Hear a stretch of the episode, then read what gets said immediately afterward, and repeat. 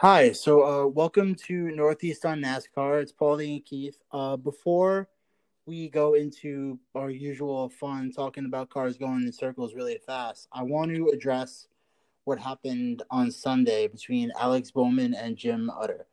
Now, Bowman was talking with his team about not feeling well because of anxiety, and Jim Utter, being the professional that he is known for being, decided to use the hashtag anxiety Alex when referring to Bowman throughout the race. And listen, mental health is something that should not be joked about.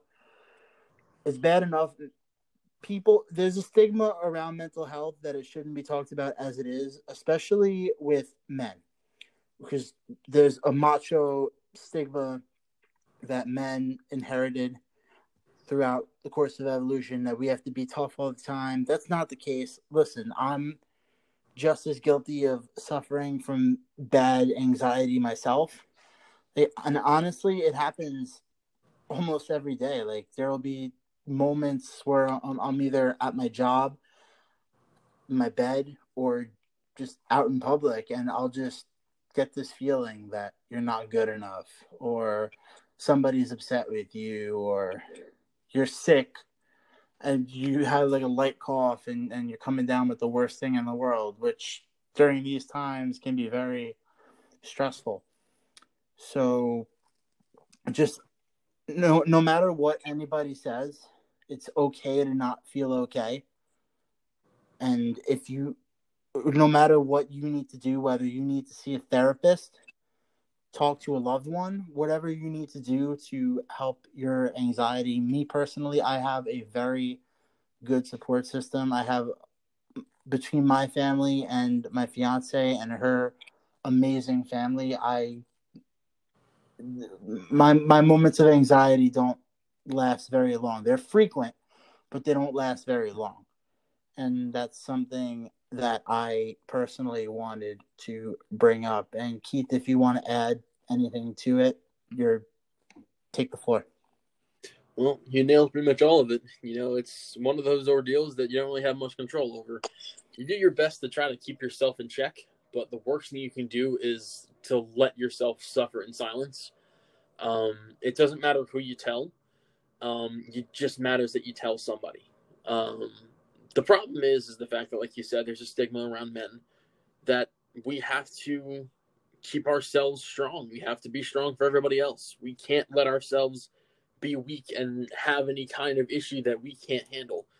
Um, suicide rates for men are usually higher than women, solely due to the fact that men don't know what to do with what their feelings are.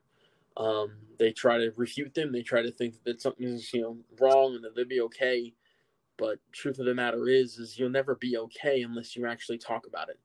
Doesn't matter with who loved one, could be a spouse, could be a friend, could be somebody that you've talked to five times in your entire life. But it's something to just get it off your chest and that, you know, at least you can understand that, yes, I do have something that I would like to correct. And it doesn't matter how you go about it. If you do talk to a therapist, talk to a doctor, you just, you can't let it sit there. The more you let it sit there, the more you will feel that. And it's a very scary and demeaning feeling but i'm here to tell you that you know amongst the millions of people not just men not just women not just anybody who identifies as whatever they would like to identify as um, you're not alone. And you never will be alone i promise.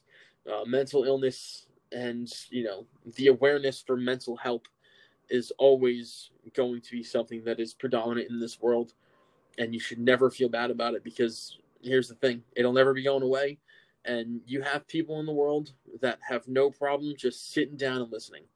And i'm sure that paulie and i are, are both people that you can most certainly confide in. It's not an easy world to go about on your own so don't you got people out there that are, are waiting for you and if myself or keith are not available knuckle puck listen to Knuckle Puck. They're a phenomenal pop punk band from Chicago. They're the band that, as of late, I've been listening to a lot when they're down, when I'm feeling down. their their album Shapeshifter that came out a couple of years ago. Like it it is perfect for when you're just not feeling right and you want to hear voices that echo how you feel. And plus the music is really fucking catchy. Anyway, moving on. The Roval happened. We got to see cup cars on a wet track. Unfortunately, it didn't rain while the cars were racing, but we did get to see a wet track and it was Chase Elliott. We basically called that he was going to be the one to beat, and he went out and put a stomping on everybody, getting his fifth road course win, his fourth in a row, and that and as begs the question: Where do you see him both now and all time as far as road course drivers? So first and foremost, you get off the Roval. Uh, the Xfinity Series had their race there. Um, it was a fucking deluge. It was psychotic and it was amazing. It was perfect. AJ Allmendinger went back to back.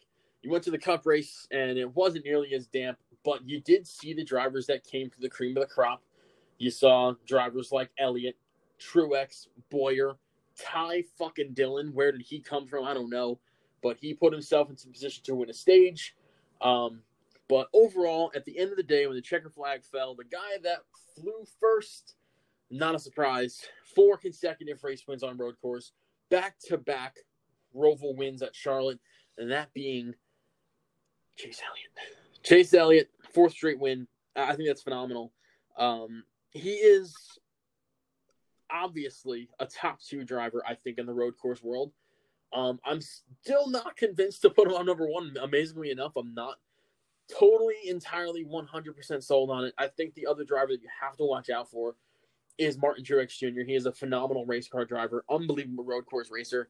And um, I think that he is always dangerous on the road course. But I really think that when next year comes around and you see not one, not two, not three, but six road courses, if Chase Elliott walks away with half of those, which I think is a very strong possibility, I think that he makes his case to be the best current road course racer. And I do believe that I think that if he keeps up this road course repertoire for the next couple of years, um, I don't think that you can look any further than Chase Elliott being the greatest of all time. I think right now, Jeff Gordon and Tony Stewart, they are the guys to beat. You put them anywhere on a road course, and you had to think, okay, these are the guys I'm watching out for. Um, they outdueled drivers for two decades. I mean, it was incredible. You know, Jeff Gordon, especially, he won in the 90s, he won in the 2000s. I mean, you put him anywhere on a road course, one of those race cars, and he was a badass. He almost won the 2014 Sonoma race, um, and that was the year before his final career season, and he, and he was still whooping ass. You know, And know his last career road course win was 2006, but that doesn't negate the fact that he is an absolute legend. Six straight wins between 90, what was it, 97 and 2000, you said? Yes. That's that's insane. That is absolutely fucking ridiculous. The fact that he was able to do that in uh, in, an era of racing that was just it, it it's been highly competitive for over 20 years now. And to win six straight road courses, it's just like wow. And what's crazy is now Chase has won four in a row. Jeff, like, like you said, he won his first road course race at Watkins Glen in 1997. He was 26 years old. Chase Elliott is 24 now, and it's very possible. And now, especially with more road courses available, that we're going to be going to more road courses. It's not just Sonoma and Watkins Glen like it was when Gordon was racing. You're going to have Sonoma, Watkins Glen, the Roval, the Indy Road Course, Road America, and COTA. So Chase is going to have a lot of opportunities to prove that he is the greatest of all time on the road courses. And he his first race in a stock car was a race at New Jersey Motorsports Park in 2012, and he was 16. He finished second to NASCAR Pinty Series champion and renowned road racer Andrew Ranger. So he just from the moment he stepped into a car on a road course, he has been very good. And while you were talking a couple of minutes ago, and we debriefed, and I hadn't thought of it until just now, but there's going to be a variable that I just realized. It's not going to happen yet, but come 2022, Austin Cindric. I mean, I think that even as soon as next year, with Clint Bowyer retiring, Chase Briscoe is going to be coming up to the Cup Series, which I think is going to happen. He'll be in that 14 car. Chase Briscoe, I think right now, will be the driver to watch out for in the next five to 10 years. He is so unbelievably diverse anywhere you put him, and he has been especially incredible on road courses. His handle has been incredible, phenomenal, fantastic. And like you said, Austin Cindric is one of the nastiest road course racers I have ever seen in my life, bar none. He is absolutely insane. He wheels the shit out of a race car, and you're gonna put him, Chase Briscoe, and Chase Daly all on the same track. It is going to be fucking ridiculous. And I am just the fact that you said that I am so excited for the road courses come 2022 with the next gen car and three road course specialists, along with other drivers. You know, and and you can't refute other drivers such as Denny Hamlin or Martin Truex Jr., Kevin Harvick, Kyle Busch. All of these drivers, they are exceptional racers, and you put them on a road course, and they are still going to be exceptional drivers. And uh, I, really do think that if Chase Elliott can top all of those cats, yeah, I, I don't think you can look much further past anybody else to be the greatest of all time. And it's crazy. You bring up the term road course specialists. Now, again, I grew up watching NASCAR late 90s, early 2000s. Back then, road course specialists weren't racing full time. You had guys like Boris Said, Ron Fellows, Brian Simo, and a wide Scott Pruett. Even though Pruett ran a full year in Cup, which was god awful, and then but he came back with Ganassi a few times, and one I think it was 03, He finished second at Watkins Glen. He was very good on the road course. And then you had you, and you also had full time specialists like I don't know Robby Gordon, Juan Montoya, Marcos Ambrose but my my point is overall, particularly from the up until about the early 2000s, before all the like Formula One open wheel drivers and Ambrose came in, it not a lot of drivers were very good on road courses. The only ones that you could really count on were Rusty Wallace, Ricky Rudd, Jeff Gordon, and Tony Stewart. Other than that, really there weren't a lot of guys that were good, and it's crazy to think now.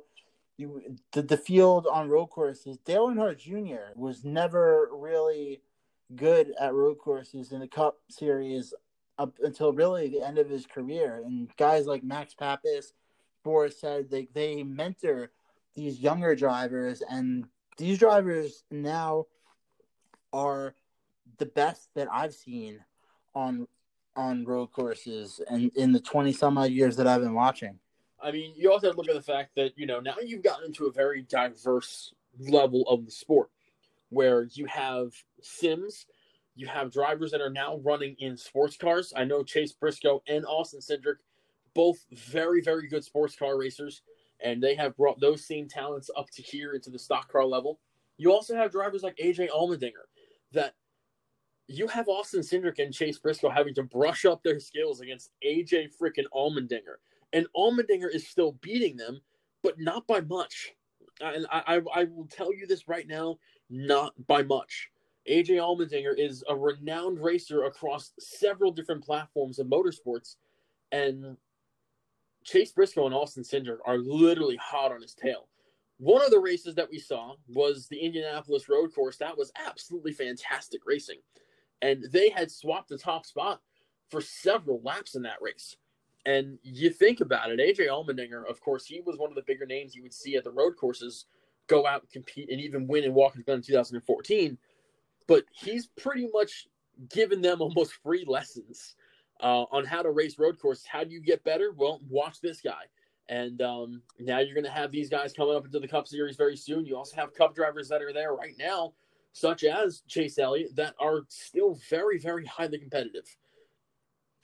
Now, going back to Allmendinger, and that actually brings up, remember last week we were talking about serious lifers, and AJ Allmendinger is one of those guys that I think it would be beneficial both to him and the Xfinity Series if he stays full time at Kaulig because he he is an older driver. He he's very good in the Xfinity Series, and I think if he sticks with Kaulig, it, I wouldn't rule out him winning or at least competing to win the championship. He he's won a few races, especially on the road courses. He is right up there with Cindric and Briscoe, and he could, and he he also has the Cup experience to teach these younger drivers like how to race and and what to do and what not to do, and it would be very beneficial. I think that when it comes to Allmendinger, you look at the whole. He also won in Atlanta this year in the Xfinity Series. He won on an oval, so he can do it. He has looked exceptional on the plate racetracks.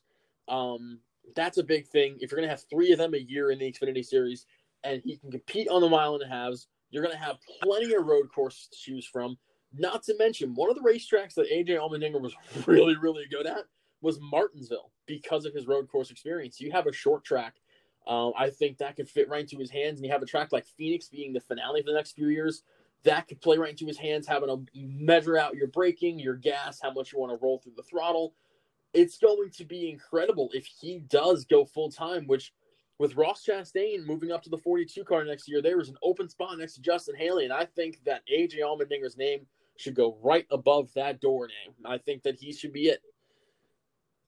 I 100% agree. And going back to the tracks that he was good at, in, I remember, I think it was 2012 when he was driving for Penske. He almost he could have won Martinsville driving the 22 car, and it, it we obviously like he was suspended during the 2012 season for failing a drug test, which obviously he's rebounded from. But it, it begs the question, like, what would have happened? Because like that can of worms is huge. Because if he stays, what happens with the 22, Joey Logano, etc. That that's for another time. I want to talk about the playoff picture because Kyle Busch. I mean, he said from the beginning of this round of the playoffs that they were not making it past, and they ran. It, was a hot mess, and even though we kind of saw it coming, it's still crazy to think that the the defending series champion not only hasn't won a race, but isn't even going to make the round of eight. Well, with Kyle Busch, he went into the round of, uh, of 12 uh, at Las Vegas, didn't really have that great of a run. Um, and then you go to Talladega. Talladega is a crapshoot race, and um, he was running pretty well. I think. Uh, I think that he was doing pretty good um, up until the very end of the uh, of the event, and uh, he got wrecked. So that's another junk race car for him. And the Roval, the Roval, I think that Kyle Busch might have had an opportunity to finish in the top five if it weren't for the pit strategy. I think the pit strategy really killed him at the end but he was he was charging up through the field on older tires. He was keeping up with drivers like Elliott and Truex. Um, but overall, I, I, think that this round was a very pivotal round for him. The problem is the fact that he had two wild cards to deal with, and that being Talladega and the Roval.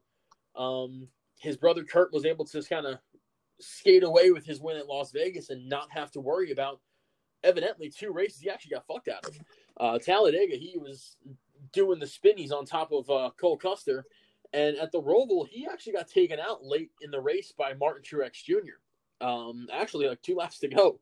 So if he doesn't have that win at the bank, you know, it's it, he might be looking at at a, a, round of twelve exit as well. But Kyle Busch, I, feel terrible for him. I feel terrible for his team. But he recently put out a um he, he had a, a Zoom call I think with Bob Pockrass um over the week, and he said, like, I know that my attitude isn't all that great. I, I know it doesn't look all that good on paper, and I can be an asshole. He's like, but I really do care about my guys. I care about my sponsors, and I care about winning. And to not have a race win in, in hand for these guys, or even be competing with these guys, is it's heartbreaking. But he does give a shit about his team. He gives a shit about his sponsors, and he certainly gives a shit about winning. Um, and it's just it's a shame to see what's happened to the 18 car this year. Yeah, and it's weird seeing Kyle Busch have a bad season.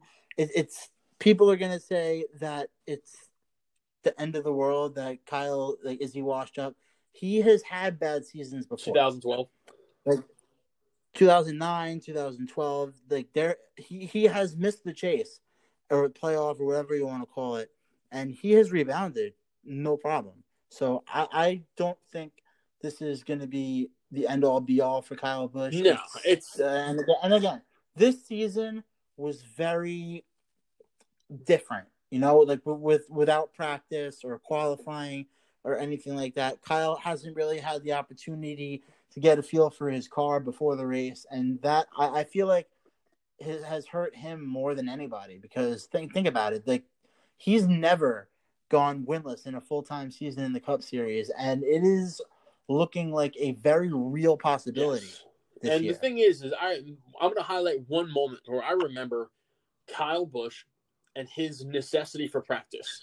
Now, this doesn't make a bad driver. This makes a great team. Is just because you have a fucking notebook doesn't mean that you can just show up at a racetrack and be dominant. So Kyle Busch back in the 2017 Pocono race. At this point in the season, he was actually winless. Um, I think, yeah. No, no, no. It's 2017, whatever it was. Oh yeah, it was 17. It was 2017, and he was winless at this point. And everyone's like, when when he's going to win? When when's he going to do it? And I remember he goes out for because this was when the the Sunday qualifying was the thing, the first time ever where they had qualifying on the same day as the race. And I saw Kyle Busch on his first run in the first round. He sprints across the line, and his car is 23rd, and the top 24 advance, and he's on the cut line. Drops down the 24th and then the time ends. So he just just makes it. Comes back out the next round puts the car number one. And it was just that's that's like the one thing that sticks out in my mind about this 18 team is the fact that you give them a little bit and they will figure shit out. You give them nothing they have to just they have to do everything on the fly. They can't make big adjustments on the race car it's not like they're in the garage where they can figure shit out you know? So I, I think that some changes are definitely going to be in effect come the end of the 2020 season. Um, you know, Kyle Busch, I'm sure, also has some stress and anxiety on certain things.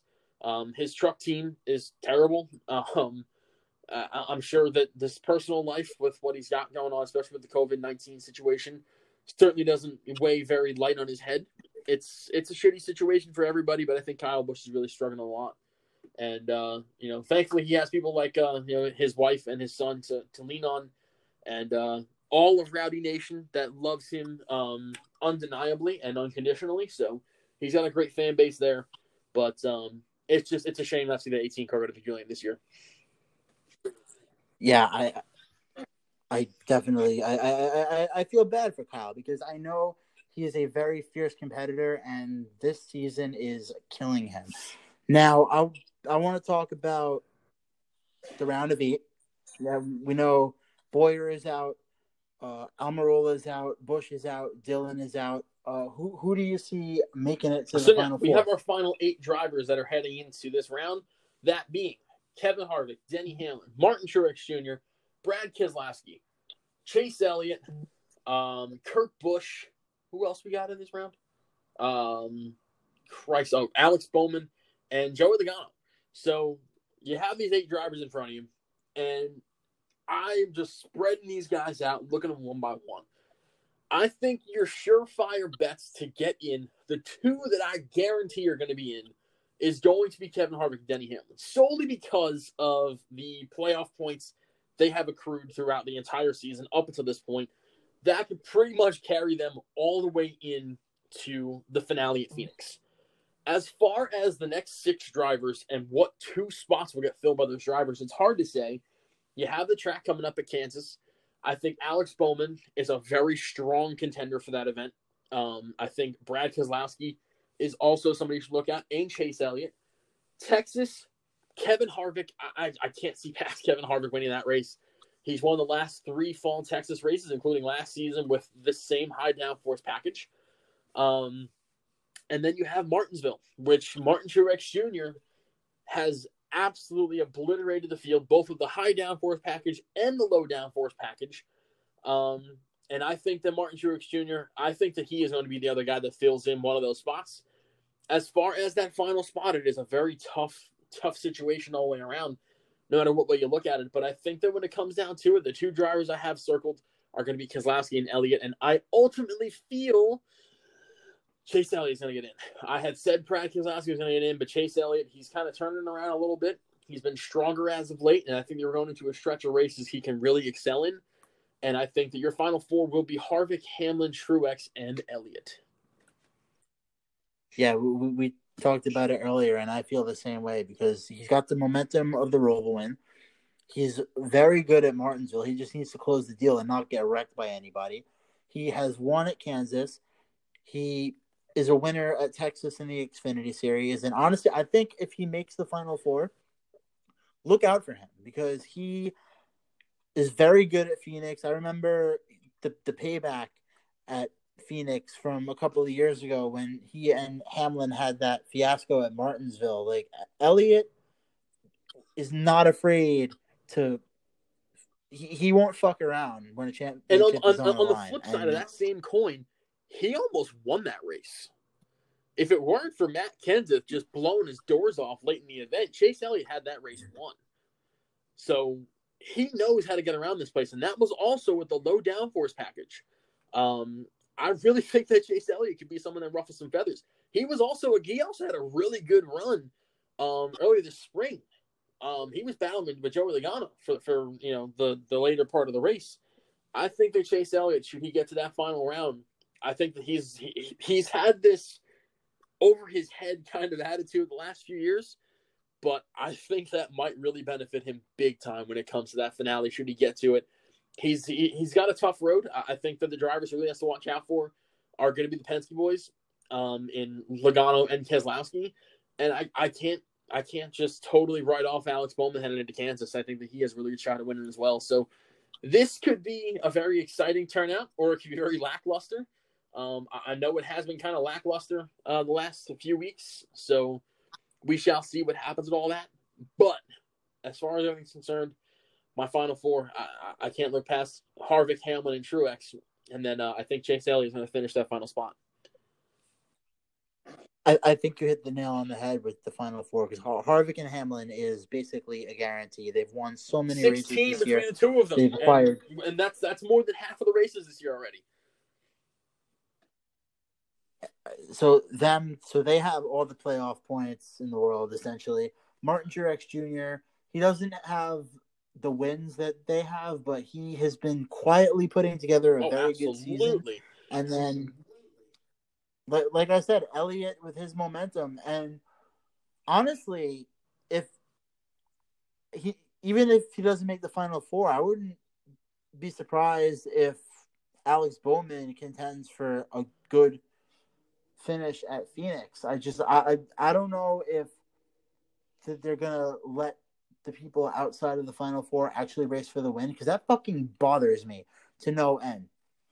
Like, I remember one year at Homestead, 17. Kyle Larson, like, yeah, he could have easily won the race. And, and what bothers me is you don't want to let you, you don't want to impact the championship, but you know what? You're in the race. If the driver is going to win the championship, they should be able to beat you. I look at Elliott Sadler getting pissed off at Ryan Preece when when he lost the Xfinity Series championship. I want to say that was also 17. Was... That was when he was battling yes. Byron. And, and yeah, and, and it's if you want to be the best, you got to beat everybody. That, yeah, that doesn't like, mean just and, the drivers that you're racing uh, uh, against in the in the championship. That means everybody that's on the track. Yeah, and, and you don't have to win the race to win the championship. So long as you finish better, you only Dude, have the first time that ever happened was 2011 with Tony Stewart. And and that was just one of those that was like, okay, I absolutely have to beat everybody. But well,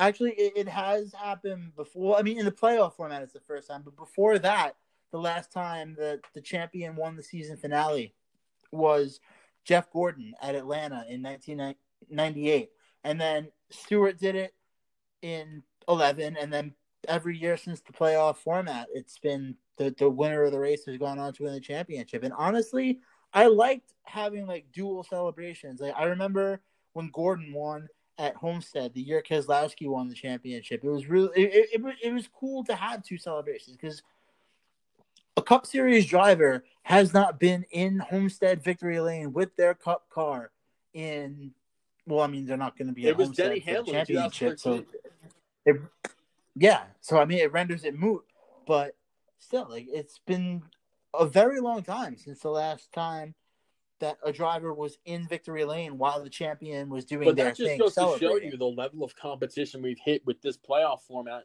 And these engineers are so greedy with what they have because even in 2016, when Johnson won the race, even if it weren't Johnson winning the race, it was going to either be Edwards or Logano. You know, and you look back at 17, I, I think that even with Kyle Larson, even, even if you throw him into there, I think that Martin Truex Jr. and Kyle Busch would have fucking fought like hell to try to keep him back. Um, 2018, it was literally just the four of them of, of uh, Logano and the big three of Truex, Harvick, and Kyle Busch all just duking it out for the championship the whole time. And then last year was fantastic. Uh, I'm sorry, not fantastic. What the fuck am I talking about? But in terms of you know the fact that it was the championship contenders that were the only ones that were there waiting in the wings for the championship win. Um, 2014 spectacular. That was one of my favorite. That was incredible. Yeah, that was that was that was a phenomenal race, and the fact that Ryan Newman almost won a championship without winning a race. Although if he had won the race, it would have been, fucking, one It would have been But perfect. still, the fact that he didn't win a single race or really even come close to winning a race in 2014 and almost won the championship kind of shows how flawed the format really is. It's gotten better with playoff points, but I, I don't know. I just I don't like the winner take all aspect. I feel like if it was another three race round, it would have a little bit more that I would Legit- like the a legitimate- lot. legitimacy towards it. I'm sorry, the, the English language is a very hard concept for me, so you're gonna have to bear with me. But if the like, listen, I like playoff formats when they're done right. Like the original ten race chase was a good concept. I if NASCAR is, is gonna do a format, people want the old Latford system that determined the Winston Cup champion. They like that where it was no playoff, none of that. But people, especially now that the people who were kids when the chase became a thing, that they're growing up and it, it, it they're saying, listen, we like this. It, it would be a good. bet. I feel like the chase was the ten car, ten race, no elimination chase was a good balance, and I wouldn't be mad with it. And and I sure as shit wouldn't be mad with a thirty six race. Whoever has the most points at the end of the season I agree. format. but I, I think my favorite, and this is just you know because of what I grew up in, but also because of, um, in my opinion, I thought it was probably the best way to do it all would be the the ten race chase. I, I thought that it was a fantastic way to kind of create some excitement, you know, because you have to admit, I, I- saw a tweet today, and it was Kevin Harvick winning the 2006 Busch Series race four races before the championship was actually here four races before the finale was actually around. Um, you know, and, and I feel like that that kind of situation kind of sucks. You know, where you, you kind of know who's going to win the championship already as it is. You know, but if you get into a ten race playoff, it's like, all right, these guys are all pretty close again. Now, who was getting hot at the right time? You know, because that was awesome. Yes. That was always great when you had like a, a bad summer moment, but then you're like, I know my cars are good, and you get to like where you know when we were growing up, it was you know coming to like 2006, 2007, it was like you had Fontana and Richmond to kind of like round out the last two races before you got to the chase. Whoever was good there, man, you were like, all right, now who was actually be the guy to fuck with? And uh, then you went to the 10 race playoff, and anything could happen. In 2008, Kyle Busch put an absolute whooping on the whole field during the first 26 races, won eight of those races, went to the final 10 races, had two bad finishes, and that was it. You know, so it's, I think with everything, it's, you know, pros and cons. I, I think that, you know, that was definitely a con. Yeah. It was like, well, if they we had the, the full playoff, you know, Kyle Busch might not have had a situation like that. But, you know, it is what it is. But then I I think that the the excitement, I think, of the the playoff grid we have right now has definitely worn off for me. Um, it, it, it was Yes. really exciting for the first three years, and then after that, it just sucked. I, I- think because, ironically enough, because of the of the playoff points, I, I think with, with the uh, with the stages and the stage points and all that, I think once we hit that, I didn't really enjoy it as much because it wasn't as crazy and psychotic. Like 2014 was one of the best NASCAR seasons I have ever watched, bar none. It was absolutely fucking fantastic. And I think that that playoff grid was spot on. I think they killed it with that. And then you went to 2015. That was um, a solid playoff. And then 2016. I mean, I'm being a little biased in that one, but at the same time, it was also pretty topsy turvy, you know? And it came down to that, that finale, and that was fantastic. I think ever since then, it's kind of a little lackluster. It's been pretty much expected who you're going to see in the in, the final four um, and who you're going to expect to see be the champion. So it's kind of worn off for me um, in terms of the excitement they try to build up. But overall, I, I think this experiment was nice, and I'm going to call it an experiment because I don't want him here anymore. Yeah, I, I agree. Although, what I feel like if NASCAR wants to have a Final Four in the last race, separate them by playoff points. Like, like reset it like with, with the playoff points. I mean, realistically, the, the, one or two of them might not have a chance at the championship, but really, if and it should be that way because theoretically, Chase Elliott and Martin Truex Jr. and maybe even Denny Hamlin really don't have business winning the championship. Hamlin does because he has been very good, but Kevin Harvick this season is on a level that I personally haven't seen in probably about 10 to 15 years with just he's and he could very well become the first driver since Jimmie Johnson in 2007 to win 10 races in a season. His numbers are very close to Jeff Gordon's in 1998, which is arguably the best season of the modern era. And Denny Hamlin is funny because Hamlin is in talks right now for best driver to never win a championship.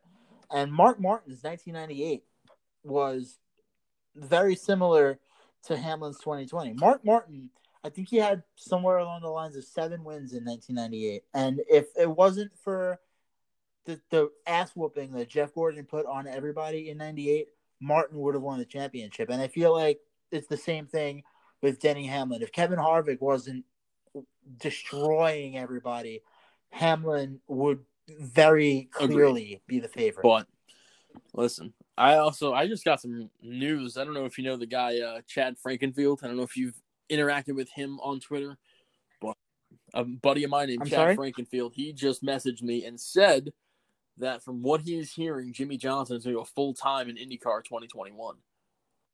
Mm-hmm. Oh, I believe with the relinquishment of a lot of mile of uh, oval races, which was his biggest worry. I think that he might be going full time in 2021. That would Dude, be that would be sick. awesome. So that's what because... I'm hearing. I have goosebumps talking about it because I did not think I would have any interest in IndyCar. Um, I, have tried so hard to have interest, but I think I might be a full time IndyCar fan come 2021 because if my man is racing full time, that is going to be fucking sick. You know what? I'm very inconsistent with how often I watch IndyCar, but I must say this. And again, I am a NASCAR fan throughout. I've loved the sport for over 20 years. It is my biggest passion. That said, my favorite motor race Agreed. is the Indianapolis 500. I, I, I think it is no matter what, nine times out of 10, it's going to be a great race. Just the history around it. I, I, I'm a sucker for history, especially with auto racing. And, and lately, really, I've been watching a lot of old Indy 500 videos from like the 50s and the 60s. Guys like AJ Foyt, Bobby Unser. And it, it's the, the history of IndyCar is a beautiful, beautiful thing. And uh, Jimmie Johnson going to IndyCar is going to open up a lot that's, of doors. That's going to be really exciting. So I think it's a good way to end the show with Jimmie Johnson going full time. That's killer. Dude, I, I, I can't wait for 2021, not just with NASCAR, but with IndyCar. So uh, for next week, un- until next week, this is Paulie Oliveira with the Diecast Dude Keith Merrick, and we will see you next week and Peace. talk about Kansas.